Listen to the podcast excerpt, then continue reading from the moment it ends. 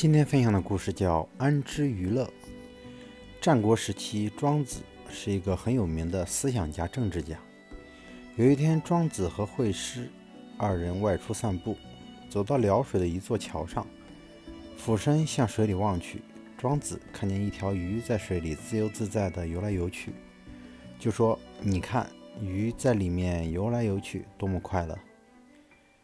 惠施回答说：“真奇怪，你又不是鱼。”你怎么知道鱼很快乐呢？庄子反问道：“你又不是我，你怎么知道我不知道鱼的快乐呢？”惠施回答：“我不是你，固然不知道你的感觉如何，可是你也不是鱼呀，你怎么知道鱼快不快乐呢？”庄子微微地笑了笑，解释说：“让我们把道理详细的谈一谈吧。刚才你问我怎么知道鱼的快乐，可见你已经知道。”我是晓得鱼鱼的快乐的。至于我为什么会知道，那是因为我到了辽水桥上，看见鱼在水中游来游去，自由自在，所以觉得鱼很快乐。人的认知可以正确的反映客观事物。